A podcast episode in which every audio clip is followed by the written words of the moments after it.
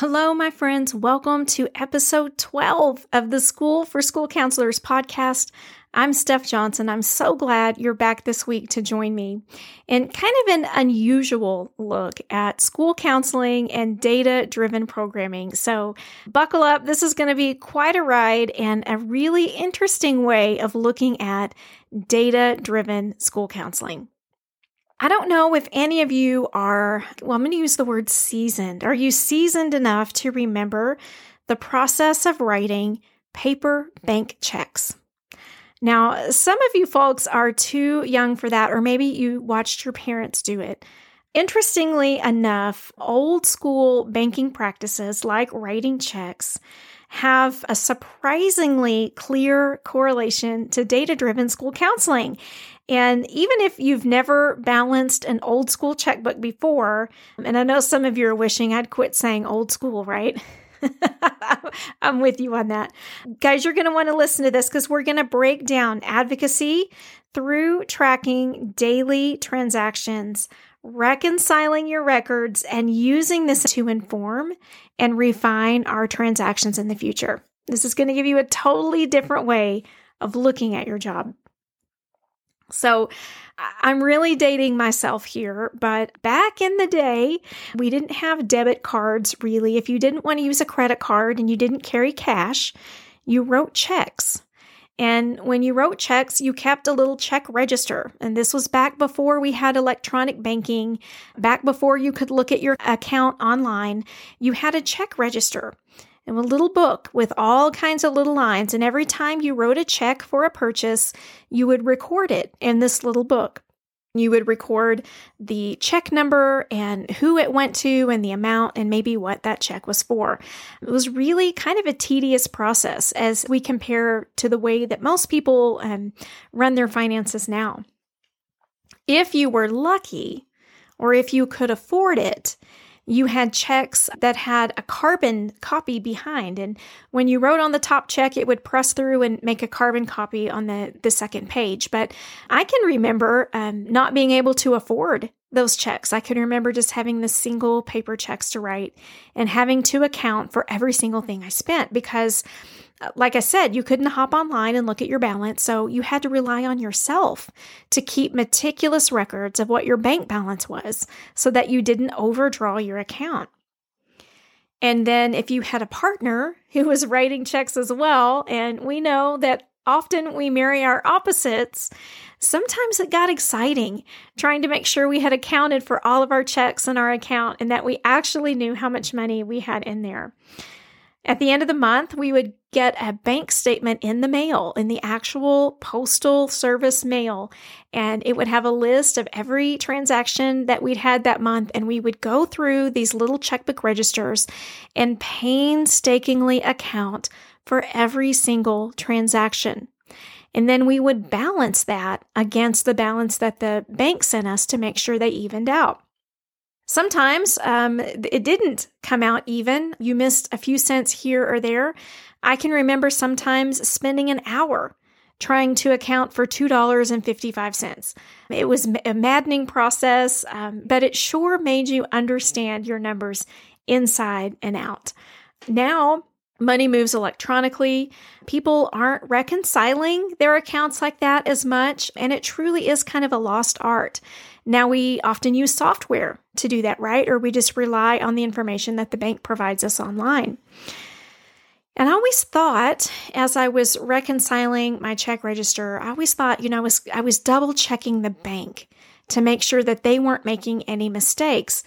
But really, as I look at it now, what it was, it was budgeting, right? It was auditing my spending and it was budgeting. It was making a plan for the next month. I can remember too avoiding making small purchases because I didn't want a ton of little bitty checks coming in, throwing a wrench in my reconciliation. It was much easier if I had bigger checks and fewer of them, if that makes sense.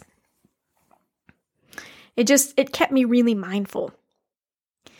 And so I I'm not sure, maybe that's why I love data-driven school counseling so much because the process is much the same and my sweet mother, bless her heart, made sure that before I left her home, I had a great, solid foundation of managing my money, being able to account for it, and knowing how the whole process worked. When you think about it, as we collect our use of time data each day, when we record those daily activities, those obligations, and those events, that's like writing our checks right?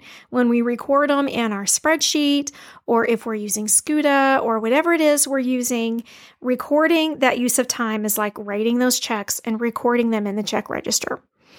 Reconciling our data periodically, looking at it, seeing what our percentages look like, where our use of time is aligned with our goals and where it's not, is a lot like reviewing that checkbook register, right? Where did my money go? Where did I spend it? Oh my gosh, I didn't realize I spent that much on groceries. Those kinds of things. It helps us really take a critical look at what we've been doing and where we want to go.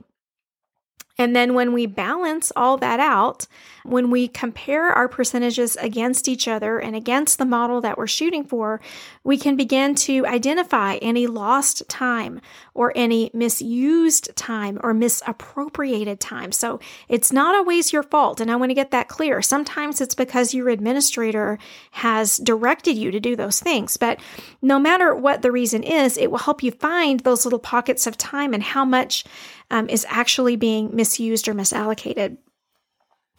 The trick in all of this, though, is to do it and do it consistently.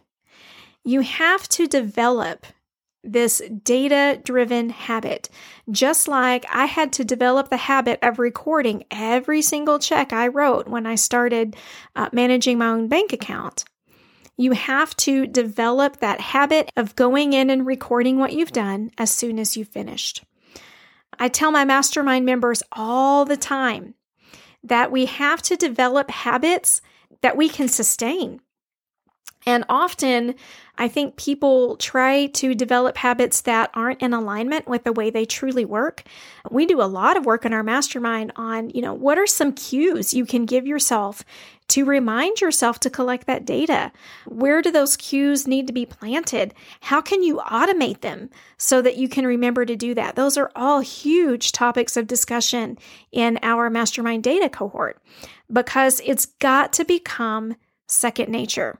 It has to get to the point where you don't even think about it anymore. It's just one of those things you do.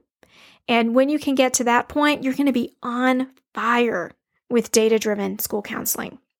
Also, I want to point out for anyone who might be a school counseling intern or a brand new school counselor, it's often funny. I kept a lot of those checkbook registers uh, from my younger days, and it's so fun to look back and see the things that I spent my money on.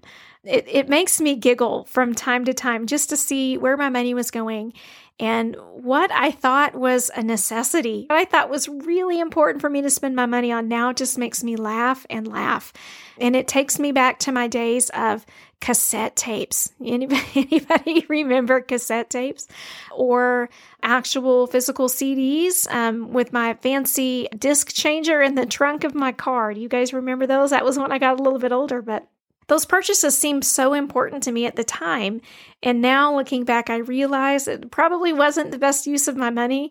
It's a lot the same for us in school counseling, particularly if we're just getting started.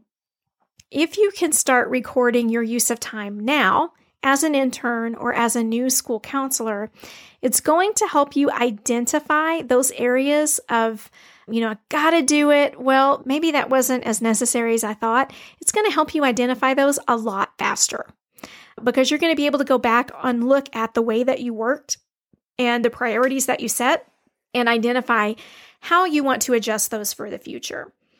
Also, if you're an intern, it's going to help you with some future job interviews. We have a whole module on how to take this use of time data for your internship and turn it into something that can help you get hired a lot faster. And no, it's not just reporting what you did and showing graphs of it, y'all. That's very, very basic. If anybody tries to coach you in interviewing and tells you to do that, run away as fast as you can. But we have a whole method for you and how to show um, data driven school counseling, even as an intern, even if you're following directions and just doing what you're told to do, and uh, using that to show your expertise and to get you hired a little bit more quickly. But I suppose the whole point of this is that data driven school counseling and the debits that we accrue, our time, use of time, the things that we're doing, the priorities that we're setting, keeping a good record of those, just like I did in my check register all those years ago, and then going through and reconciling that information. Those are some of the most important things that we could be doing in our school counseling programming. And I think people often resist that idea. They feel like they want to be there for the students, they want to be in things, working with kids all the time. And I get it. I so get it. But it's just like spending money. If you're just running around spending money all the time and you never really stop and account for how much you've spent and how much you have left to go, you're not going to do a very good job with your finances. Same thing in school counseling. You've got to stop. You've got to account for where your time is going. You've got to audit your time and then budget your future time so that you truly can make the impact that you're intending to make so that you're not just running around blindly executing, executing, performing, performing, doing, doing, doing. You're actually working with intention and with purpose, and you know exactly where you're headed with each unit of time that you use. If you don't have a great data collection instrument right now, or you don't have a great handle on how to collect or how to sustain the collection of your use of time data, I want you to know we do have a data cohort available inside of our mastermind. It's a group of folks who have really committed to tracking their use of time data. They know it's going to pay off for them in advocacy. Y'all, we've seen so many results of that already. Um, I will give you two examples. This year, my entire district was able to rid the school counselors of 504 and testing coordination duties simply due to collection of use of time data. We also have another school counselor in our mastermind who managed to give herself a promotion and went from part time school counselor to full time school counselor just by showing use of time, data, information, and the impact that that was having on students. Y'all, I'm telling you, the data driven school counseling is a game changer. And if you want to be able to run a program that's more aligned toward the ASCA recommendations, you're going to want to be a part of this. You're going to want to jump into this. Make sure you've got some folks around you who can guide you, who can encourage you, who can help pick you up if you fall off the data wagon because it's okay. It happens to all of us. But the important thing is we figure out how to get back up there and we figure out how to keep the wheels rolling. All right. So, just a quick recap of today's episode. Old school checkbooks can teach us a lot about effective data driven school counseling. They can teach us to log our time resources learn to budget our time, and reconcile our data against our intentions. Three things you can do in order to maintain your focus.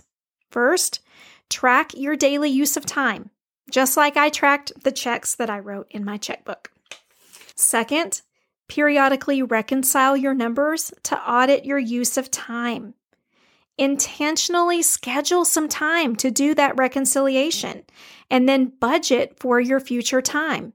And all we're talking about doing here is looking at percentages, looking at your numbers and saying, man, you know, I only saw uh, individual students 10% of my week this week. Man, I really want to bump that up. Where can I make up the difference? And then step three, Watch for those tiny little time transactions that complicate and eat up your time. Go back and listen to the last episode, episode 11, about time blocking your schedule and bundle all those little tiny activities together to streamline your time and eliminate that overwhelm. It's going to make such a tremendous difference for you. All right, I hope this episode wasn't too out there for you, and I hope some of you youngsters were able to follow us as we talked about all of these old school banking practices. As always, advocacy empowering and educating you are at the forefront of our mission in School for School Counselors. We truly want to equip you to elevate your position both on your campus and in our field at large. And if we can do that, then we've succeeded. I'm so glad that you joined me again this week, and I can't wait to talk to you next week uh, with another episode of the School for School Counselors podcast. Have the best week and take care.